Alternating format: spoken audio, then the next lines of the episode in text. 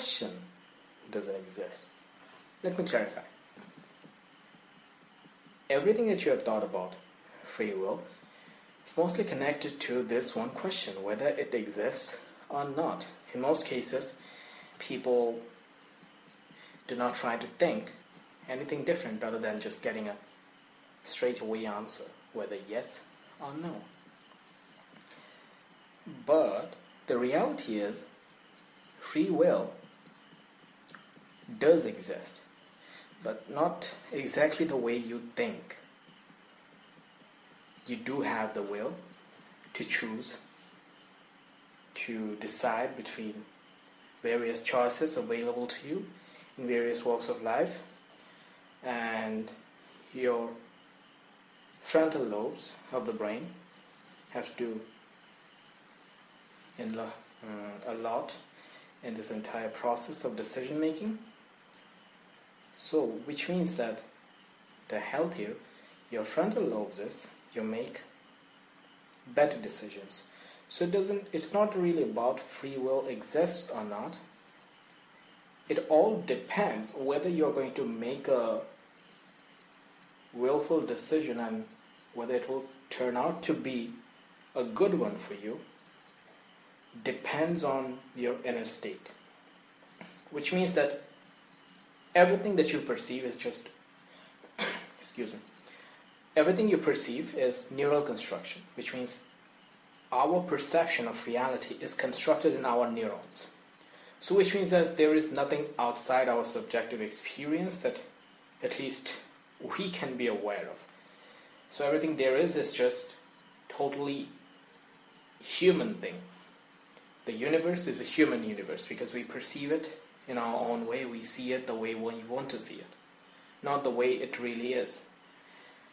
And likewise, free will is a part of that reality, the reality that we construct in our head. So, which means that our free will is also a biological creation, it is a creation of neural activity. But the purpose of it is to ultimately survival of the species and make the person, the individual, survive through his walks of life. And that's why the frontal lobes of your brain engage in this process and come up with the most available, most feasible option for you. And you make the decision this way. So you just, your brain chooses between various available options and comes up with the most effective one, suitable one for you. Now, the process of choosing between various options is it occurs based on all the information that ha- you have acquired until that very moment. Which means the more information you have through your memories, the better and more productive and effective decision you will be able to make. Which means that, say, you make a decision in your teenage years, and if it turns out to be something not so good for you, then when you grow up, given the same kind of situation, you're never going to make the same decision. You're not never going to make the same mistake. Which means that although at the moment when you were a teenager it felt like the right decision and you made it by the power of your will, it still turned out to be a wrong one because you didn't have enough information and your brain was not mature enough to process all circumstances. But when you grow up, your brain becomes mature. It acquires knowledge, acquires information, and this way your brain makes more connections. So those connections make you, your personality, your characteristics, more mature. So you'll make decisions that are more mature. But again, the moment that you have a certain anomaly in your brain functions, and this kind of minuscule anomalies happen all the time. Uh, for example, when you have a fight with your friend or spouse or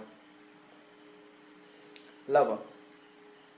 If it is an intense argument and you become mad enough, your frontal lobes get a little overwhelmed by all your limbic emotions. So this way the rage starts to get hold of you and makes you make uh, and compels you to make some sort of rash decision. Like saying stuff that would that may harm your relationship with that person forever and just destroy that very relationship. So which means that at that state although again you have the willful you have the will to make the decision and you're doing it but except here you're doing it not by the power of your frontal lobes but here your instincts get hold of you and get you to make a decision that in the long run will not turn out to be a good one for you yet you have the will and you're making it. You you are making it. Nobody else is making it. So in this case that your internal state is giving rise to your expressions your behaviors.